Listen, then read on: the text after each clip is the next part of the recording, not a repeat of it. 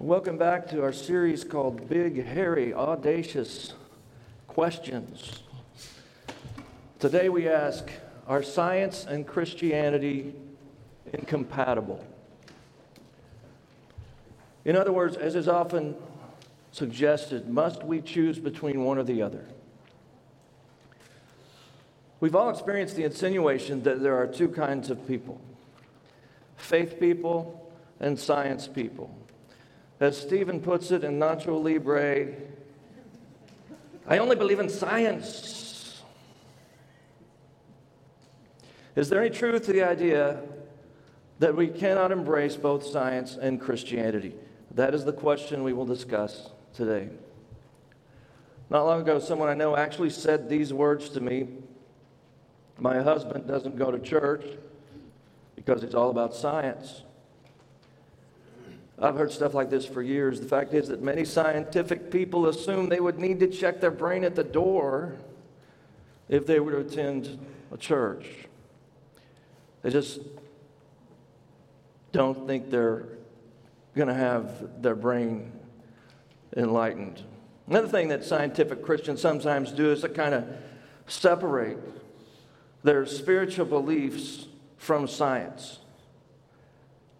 When they show up at church, they just sort of, sort of check out from reality, like others of us might do at the movies.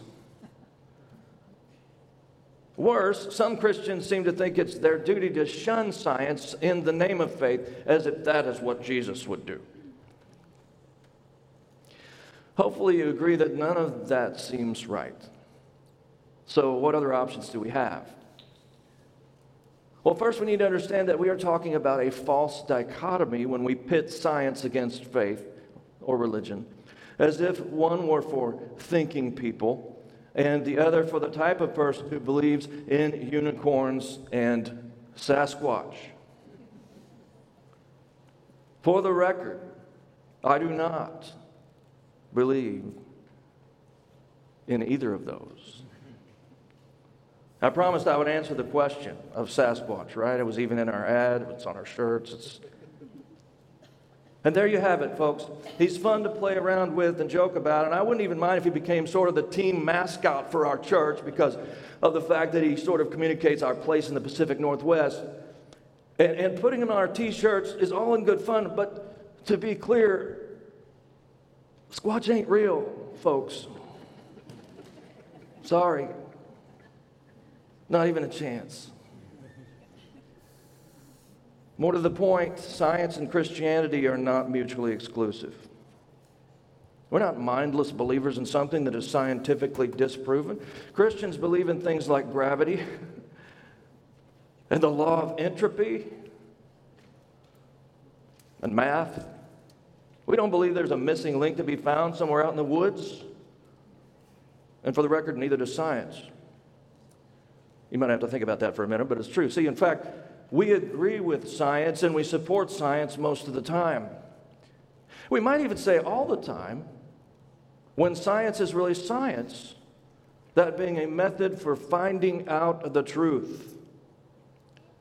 Let me simply state this science and Christianity are not at war. In reality, science owes its very foundation to Christianity. That is an established historical fact. Christianity actually incentivized science as a discipline, believe it or not. Christendom, it was, who hired scientists and paid for their research even as science was becoming a thing. Christians set up the very institutions where the earliest scientists were educated. I'll be talking a bit more about that in a few weeks when we get to the fifth big, hairy, audacious question. But right now, I'll simply proclaim the fact that true science and true Christianity have actually been very helpful to each other, even since before the period of history when science first became known as a discipline. That's great, Pastor. But then why does it seem like science and Christianity are at war? Because it does seem like that sometimes, doesn't it? And here's where it gets difficult. Listen carefully. While science and Christianity are not at war, let me be very clear that naturalistic evolutionism and Christianity are, in fact, at war. Naturalistic evolutionism and Christianity are dichotomous. These are opposing forces, at least in terms of the fight for truth. Naturalistic evolutionism and Christianity are at war. So, as a matter of primary importance, please understand that evolutionism is not technically science. Hence the ism suffix. Whether or not evolutionism is true, whether or not it's true, please simply realize this that evolutionism is a belief. And while I'm well aware that most of the scientific community adheres to this belief, that does not make evolutionism synonymous with science. Why? Because science is not about, and has never been about, and can never be about what the majority believes. Science is not majority opinion. As, as soon as you're talking about something that most scientists believe, you are no longer talking about science. In fact, modern evolutionism itself is actually born out of naturalism, which is zealously committed to the presupposition that there is no need for a supernatural cause behind anything that exists in the universe. Naturalism is a belief system, a way of looking at things, a presupposition, and specifically the one contending that everything can be explained by science. Aha. So there's the circle and the link to science, but it is important to maintain the distinction. So, again, naturalism is not the science itself, but the belief that science can explain everything, or that it will eventually be able to explain everything. But then, what is evolutionism?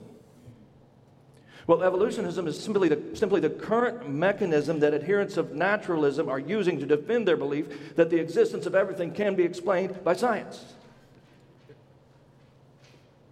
That nothing exists outside of the cosmos. Or, as the king of naturalists, Carl Sagan, put it, the cosmos is all that is, or ever was, or ever shall be. Almost sounds like scripture, doesn't it? Translated, there is nothing supernatural in existence. Further defined, there is no God. Indeed, this is a statement of faith.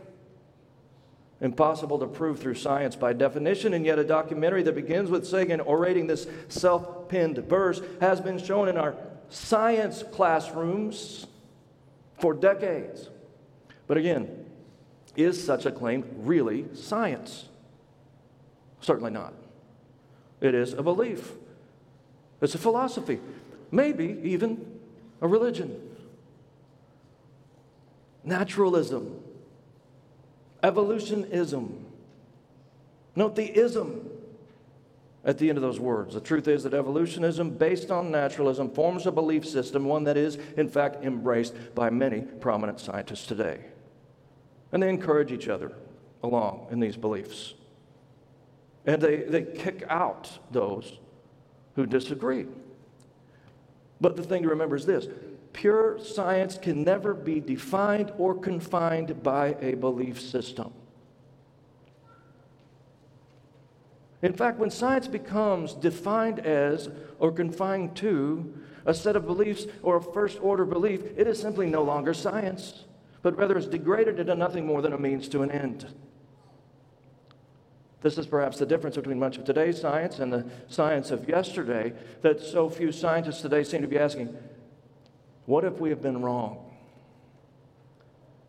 Now, by the way, some have done exactly that. And some have even written books to scientifically explain how naturalistic evolutionism simply must be wrong.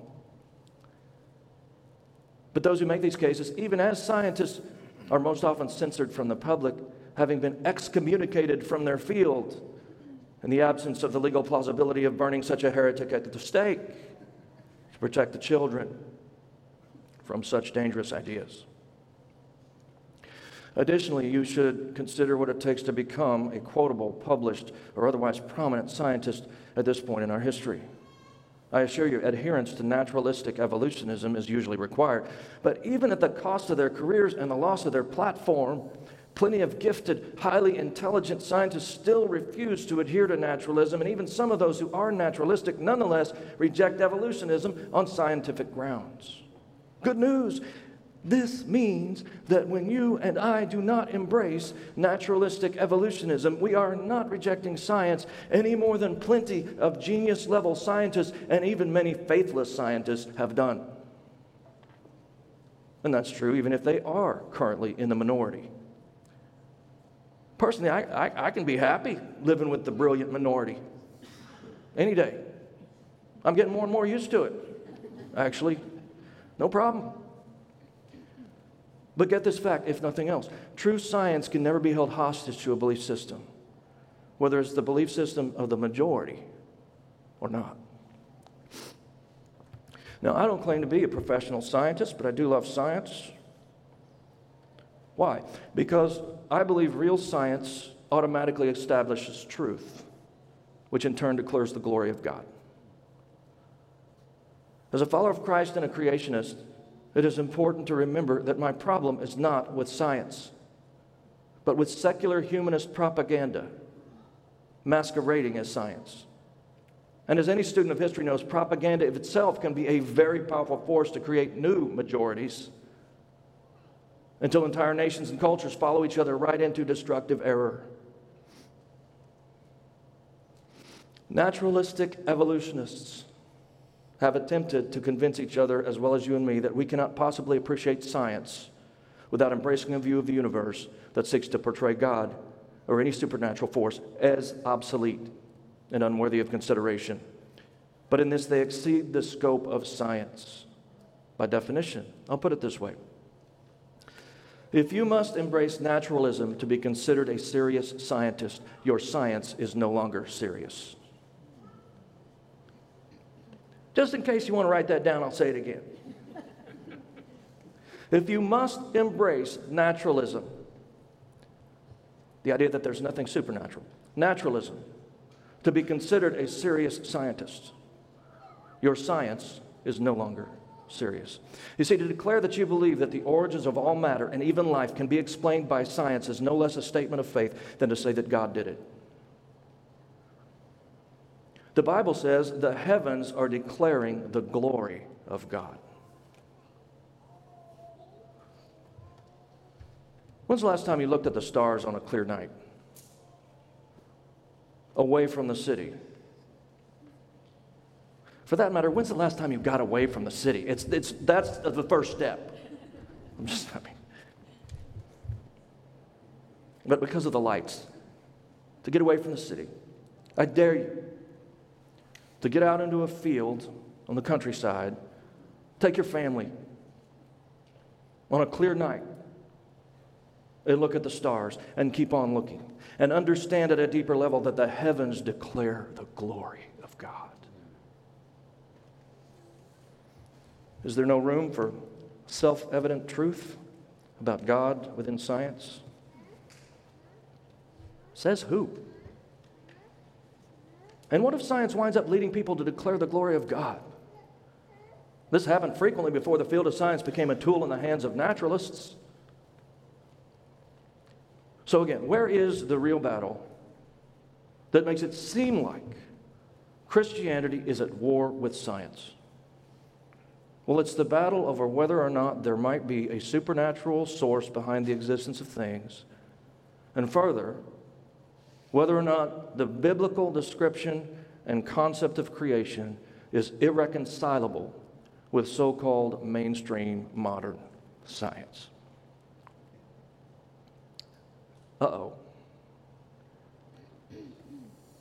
Am I starting to lose somebody who was hoping I was just going to keep with the generalities? No, this is the point at which there really is a war.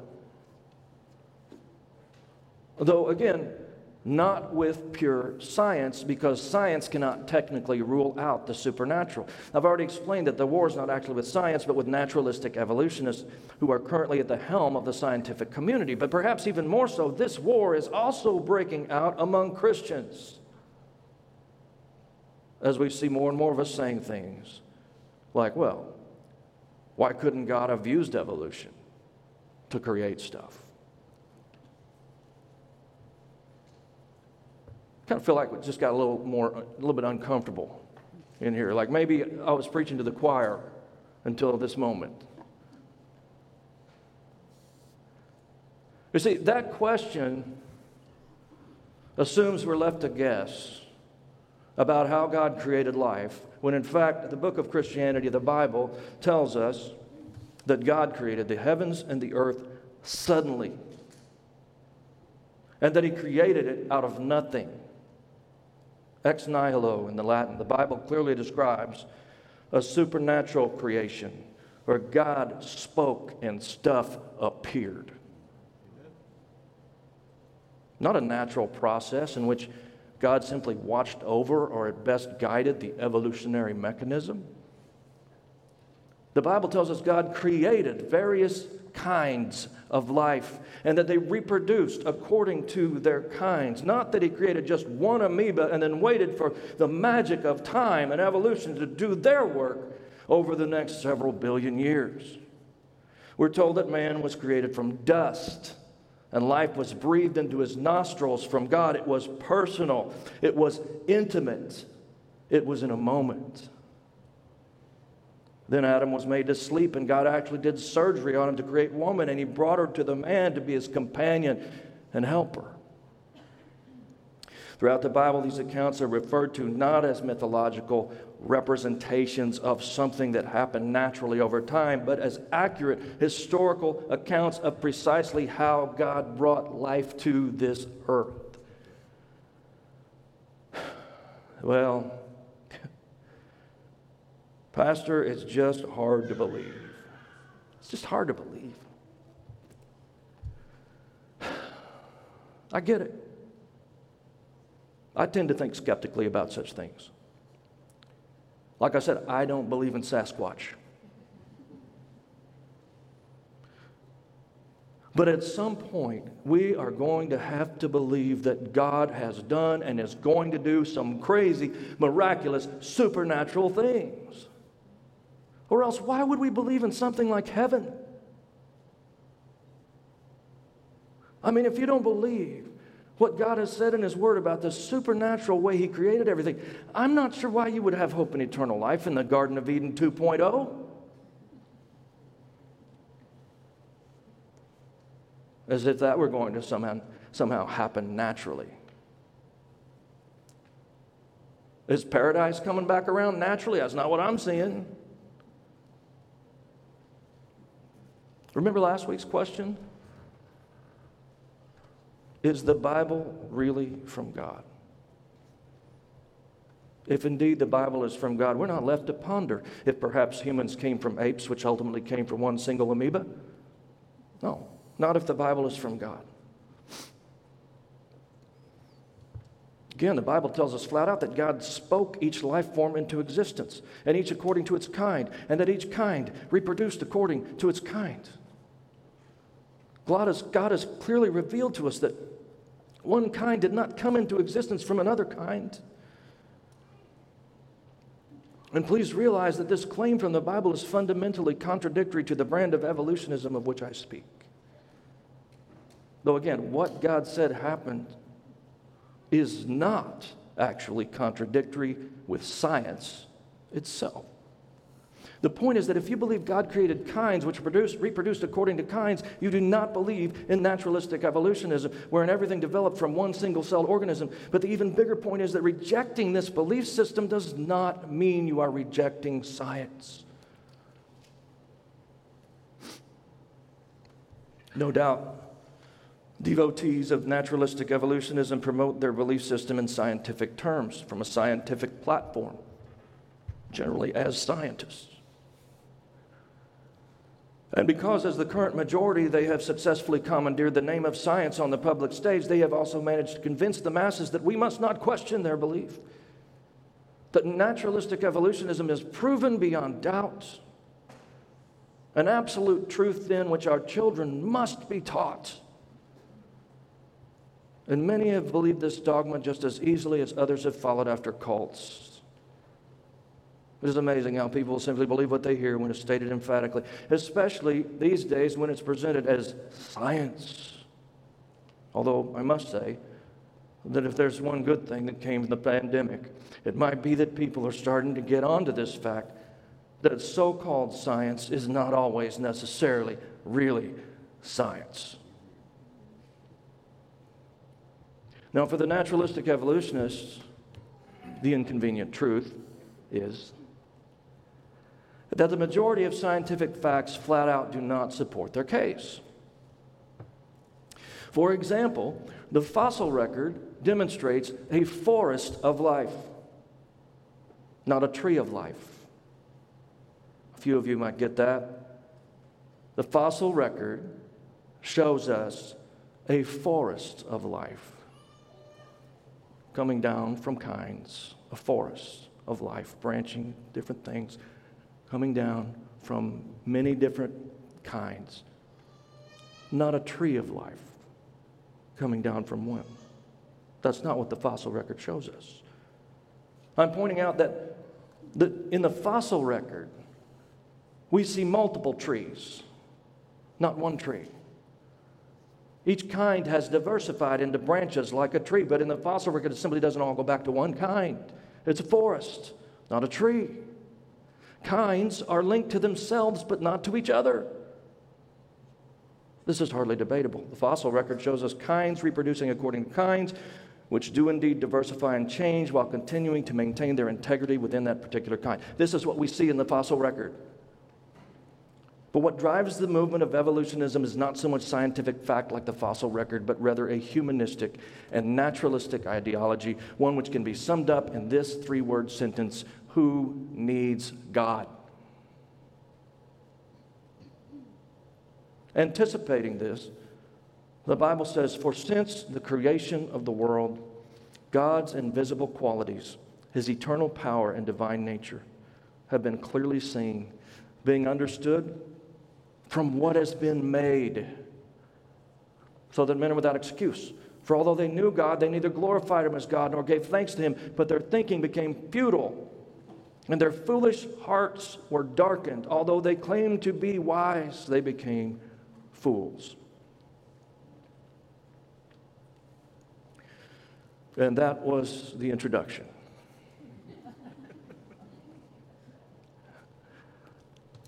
We're going to talk about three larger areas within this debate as I continue to try to show that Christianity is not incompatible with real science. By the way, I decided last night to split this into two messages. So I'll only cover half of this today. We might even be a little short today. We'll see.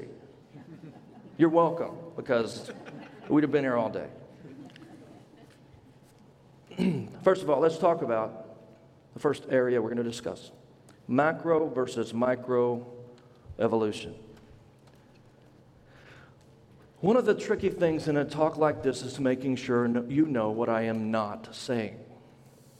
For instance, the concept of natural selection. Natural selection within a kind is entirely provable and observable, and there is a part of this is a part of real science, natural selection. The law of natural selection is verifiable scientific fact. That's why it's considered a law, not a theory, like evolutionism.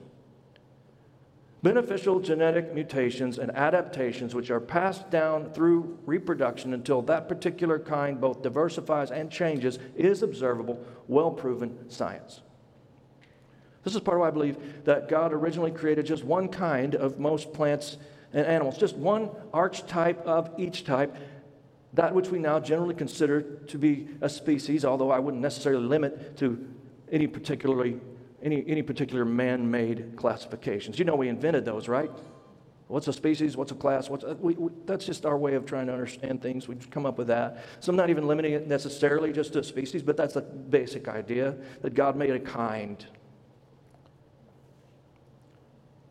The idea is that God created the dog kind, which was probably something like modern day wolf, and now we have domestic dogs, hyenas, coyotes, dingoes, and all the rest. Poodles, that may have been an alien situation. I don't know. Sorry. You know, we won't get into directed panspermia today. Um, if you know what that is, you can chuckle. Thank you. By the way, this idea that God just created one of the kinds and then they diversified over time also explains how everything could fit on Noah's ark. I don't have time to go there today, but listen, Christians should never shy away from the fact that natural selection is a very real mechanism for variation within a particular kind. Some have called this micro evolution. Not a problem. Scripture tells us God created these archetypes and they reproduced according to their kind. We can see that God created things with an amazing capacity for variation, which brings even greater glory to God. He probably didn't start off with thousands of colors of butterflies. That would have been too easy. Instead, God placed in the genetic makeup of butterflies almost limitless possibilities for variation while also protecting the general integrity of the kind. This variation within a kind is how we wound up with gorgeous redheads like my wife, my daughter, and my son, who may not appreciate being called gorgeous, but he'll get over it. God created plants and animals with an amazing ability to proliferate in variation until we now have hundreds of thousands of variants among every overarching kind. This is simply the way God designed things. From Genesis chapter 1, and God said, Let the earth bring forth every kind of animal. And so it was. God made all sorts of wild animals, livestock, and small animals, each able to reproduce more of its own kind. And God saw that it was good. Scripture goes on to say the same thing about marine life, birds, and every other class of creature.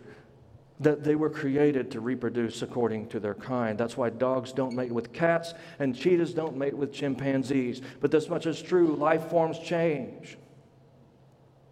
They adapt. Mutations happen. Some of those mutations are beneficial for survival or reproduction, and so they get uh, bred down the line until later creatures have certain characteristics that can be fairly different from the original. Microevolution is observable scientific fact. What is not observable in any way whatsoever is what I'm calling macroevolution, which is evolution from one kind to another, wherein one celled organisms supposedly evolved over billions of years through various transitional forms until all the variety of life we now have, including human beings, had evolved their way into existence. The evidence for such a theory simply does not exist. Again, the fossil record is a forest, not a tree. Many leading paleontologists today, those who study the fossil record, have admitted that the evidence for macroevolution is just not there. They can only guess as to why such evidence remains in hiding, since they still hold that it must have happened, in spite of what the fossil record shows. Why do they insist that we will eventually find the evidence? Because macroevolution is the only naturalistic explanation they have. It's literally the only non supernatural theory that they have been able to come up with. They believe it by necessity. They have no other theory. That's why they keep putting out those pictures, you see, of fish turning into amphibians, amphibians into reptiles, into birds, all the way through apes and men. What you need to know is that this isn't science, but rather it is actually artwork. That's all it is. People draw pictures to illustrate what they believe happened. Even while the real fossil evidence stands in direct contradiction to those drawings. So remember, students, those famous pictures of macroevolution in your textbooks and in the museums are not evidence, they're just artwork. One by one, real science has ruled out most of the very few so called transitional forms that they thought the fossil record might have produced. By the way, they don't need just one transitional form between things, they need thousands of almost on the way. But even the one they found, many times they wind up ruling out. Unfortunately, many textbooks and professors and certainly museums are out of date. They don't worry about it though because they figure the end justifies the means, and people like Bill Nye, the so called science guy, have a strong conviction that they must give their lives to save the children from the dangerous myth that they were created by God. Men like Bill Nye are no less preachers than I am, by the way. Only we start with different presuppositions as well as different goals. We also serve different masters, but let's not get too spiritual today. Again, our war is not with science. As one of the world's leading paleontologists, Dr. Niles Eldredge, wrote, we paleontologists have said that the history of life, that's what they that's when they say history of life, they mean the fossil record, supports the story of gradual adaptive change. If you read the whole thing, he's talking about naturalistic evolution. All the while really knowing that it does not. Oh well. And then he goes on to say, we still know that we're right. Because after all, science. I'm a little snarky today, I'm sorry. He later justifies the deception by saying that the evidence will eventually be found. Darwin said this too, by the way. He admitted the evidence wasn't there yet. And that future generations of scientists would need to find thousands upon thousands of transitional forms within the fossil record. Only it just hasn't happened because they just aren't there. Listen, the fossil record does not support broad scale or macroevolution from uh, one species to another, one kind to another. Several prominent scientists have admitted this today, but remember, these aren't just scientists, they are true believers, sold out to their belief system just as much as I am to mine, which would be fine if they would just stop calling it science. By the way, what do I wish they would do in our schools? Hmm, we're, we're in school right now. Maybe the walls have ears. What do I wish they would do in our schools, our public schools? Do I wish they would teach creationism as science in public schools? No, not really. Why? Because creationism isn't science, it's a belief system. What I wish is that they would stop trying to teach kids about the origins of the universe as if science had those answers when it does not. Teach real science, not naturalism's dubious mechanism called evolutionism. By the way, it's the videos that are the worst, usually, not the teachers. But let me open up another window for just a moment. I'll go ahead and dare to get scientific about macroevolution. Think about this. For macroevolution, that is amoeba to human evolution, to be true, there would need to be a process for adding genetic information to an organism. Can you see that to get from an amoeba to a human, or even a duck to a human, genetic information would have to be added somewhere along the way. It, it is a fact that additional genetic information is required if a reptilian scale is going to somehow evolve into a wing, for example. Much more genetic information. Scales don't make wings fly, make things fly without more genetic information, to say nothing of something like an eye. But, folks, mutation can only take information away. Re- mutation removes data. Like when a ray of sunlight takes out part of your gene code in a cell and you get skin cancer as it replicates that mutation.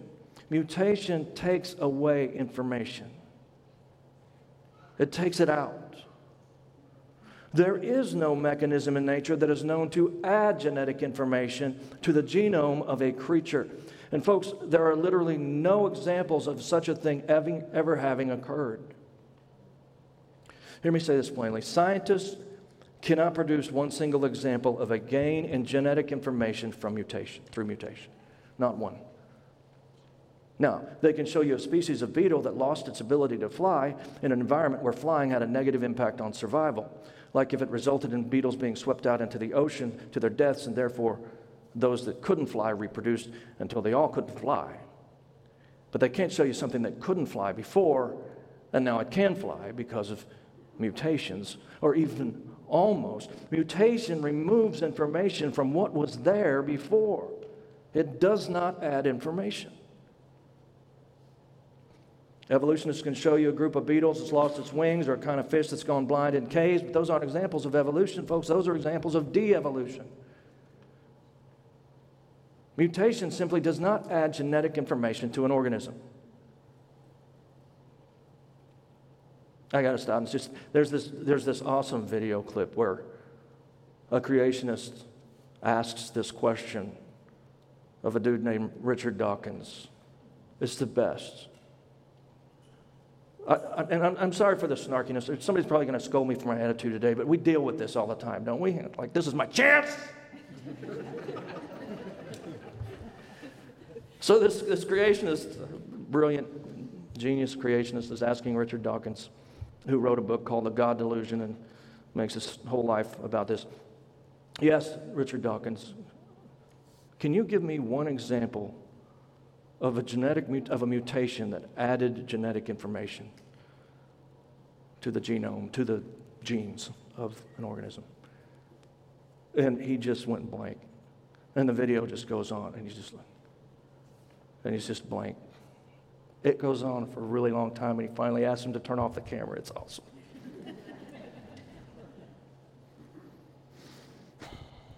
Mutation does not add genetic information to an organism. Put another way, evolution cannot be shown to create anything that wasn't already there. Any scientist would have to admit that it is impossible to go from an amoeba to an ape without adding genetic information. It's completely impossible, and yet, in all of the records of life, in all of observable science, there's not one example of a mutation or any other mechanism by which genetic information was added to an organism. What I'm telling you is that macro evolutionism offers absolutely no viable explanation for what we believe God created. The Bible says faith convinces us that God created the world through His Word. This means what can be seen was made by something that could not be seen. That's not scientific, you say. No? Well, what if it's true? Is it scientific then? Or is science no longer about finding out the truth? What if the truth is that God made you in his image? What if science has no explanation? What if science points to a supernatural beginning? What if a supernatural ending is coming? What if God told us all about it? What if you've been looking for answers in the wrong place? What have you believed? Who have you believed?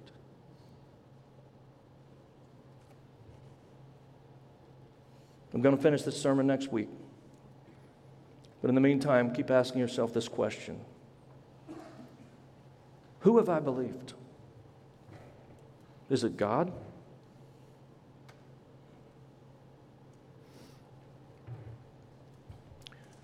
By the way, today was the easy part. Next week, it's a little more challenging, a little more specific. We get a little bit more into that war that's going on in our own Christian bubble. Hope you won't miss it. Let's pray.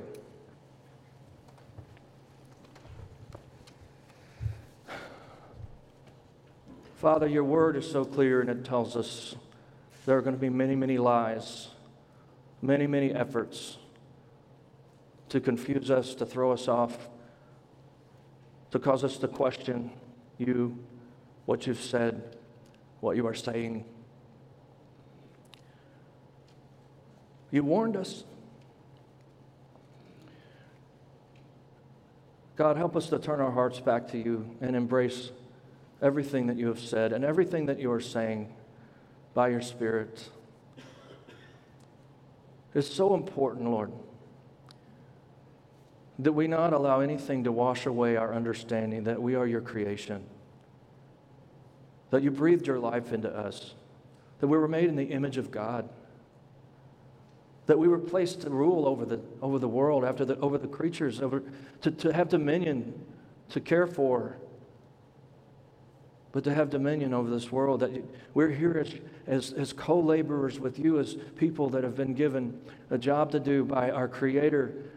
And this is where we find purpose and hope for an eternity to spend with you after you've dealt with all of the curse and the sin that has caused so many problems in this failing creation. The new heaven and earth that's coming that we look forward to, the blessed hope that we have in Christ's return, it all starts with our understanding that you breathed it into life in the first place.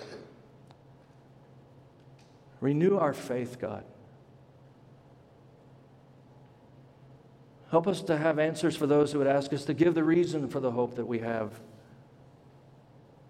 Help us to be evangelists and truth sayers, as it says there in that verse in 1 Peter 3:15, but that we would do so with gentleness and respect. But Lord, let us not use that as an example for hiding and failing to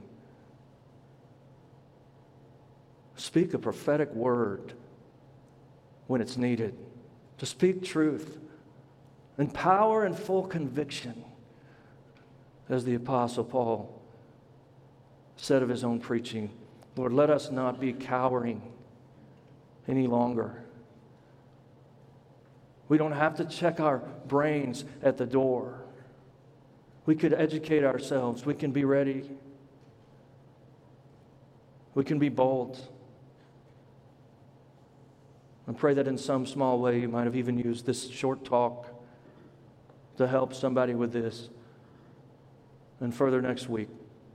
Thank you for the opportunity, God, to lead a congregation, to shepherd this flock, to be a light on a hill, to be difference makers, to change our families and our circles of influence in our community and even our world. Lord, use us. We need you to work through us. We can't be smart enough. It's not going to work. I pray for spiritual power that we might have that those who don't have you don't have.